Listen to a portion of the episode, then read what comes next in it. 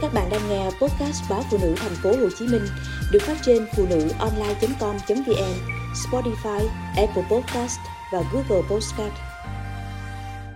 Cả thanh xuân, dò ý nhà chồng mà sống.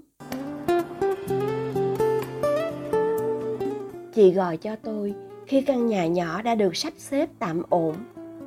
Chị nói đây sẽ là thế giới của chị, riêng chị và các con biết rõ những tâm tư bất ổn trong lòng chị đã lâu. Nhưng tôi không nghĩ lần này chị lại quyết liệt đến thế. Tôi ghé tai chị hỏi nhỏ. Hỏi thiệt, chị có bồ không? Chị cười. Em nghĩ đến giờ chị vẫn cần đàn ông đến thế sao? Chị cần mình sống vui thôi. Tôi hơi sững lại vì câu hỏi vô duyên của mình. Phải sống để cho mình vui mới là quan trọng. Cả thanh xuân, chị phải dò ý nhà chồng mà sống rồi. Nhưng có ai tôn trọng chị đâu. Hà cớ gì tiếp tục khi đã quá mệt mỏi, dành sức mà sống cho hiện tại ý nghĩa, cho các con được vui. Chứ ai biết được ngày mai sẽ thế nào. Nghe tin chị muốn ly hôn, ngay lập tức nhà chồng nói, chị dở quẻ rửng mở, sướng quá, hóa rồ. Nhiều từ ngữ khó nghe đến tai, chị chỉ cười nhẹ.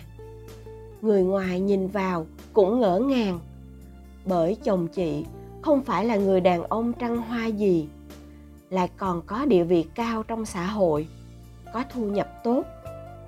Đến tuổi gần 50 chị nghĩ việc ngồi yên mà hưởng lại còn dở quẻ dở quẻ vậy thôi. Nhưng khi chị nói, mẹ sẽ đi ở riêng, thì hai đứa con đồng loạt đòi theo. Là bởi, từ khi chúng còn nhỏ, người chăm sóc, theo sát các con là chị. Chị hiểu chúng hơn, biết rõ nhu cầu của các con hơn. Anh nhìn lá đơn ly hôn chị đưa, bừng bừng giận dữ. Anh đặt bút xuống, rồi không hiểu sao lại ghim lại, dằn từng tiếng. Cô muốn thì ly thân. Thế thôi. Là bếp nhà chia đôi. Họ ly thân. Có ai biết chị sống khổ tâm như thế nào khi tiền lương mỗi tháng anh đưa chị 3 triệu đồng? Còn lại, anh giữ làm việc lớn, lo cho gia đình sau này. Sau này là bao giờ? Chị không biết. Chị chỉ biết giờ chị đã 46 tuổi. Các con, đứa đã vào đại học, đứa đang học cấp 3. Anh vẫn không ngừng nghe lời anh chị chồng vay đầu tư, làm những việc lớn và hàng tháng lo trả nợ ngân hàng. Mà lạ, việc gì bên nhà chồng cũng thường vào tay chị. Chỉ riêng chuyện tiền bạc là không.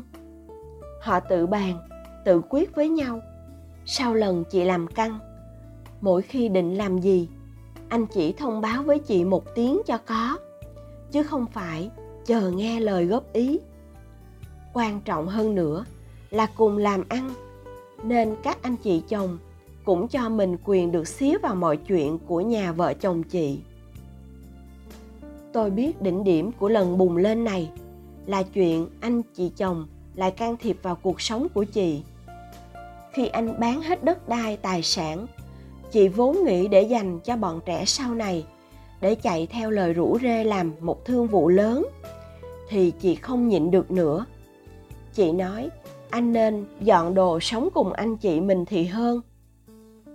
Chị biết anh không lo riêng gì cho bản thân, nhưng sống thế này sao mà chênh vênh quá? Sống bên một người mà người ta chỉ nghĩ làm chuyện lớn cùng ruột thịt của mình. Những khi khó khăn, thất bại, mới chạy về tổ ấm để kêu hai tiếng vợ ơi. Sao chị thấy mệt mỏi quá? Giờ chị chỉ muốn được sống cuộc sống của mình. Bao nhiêu năm hôn nhân, tài sản duy nhất chị được đứng tên cùng là giấy khai sinh của hai đứa con. Giờ thì chị ra đi, cũng chỉ cần thế tôi đọc được trong mắt chị tâm thế sống một mình.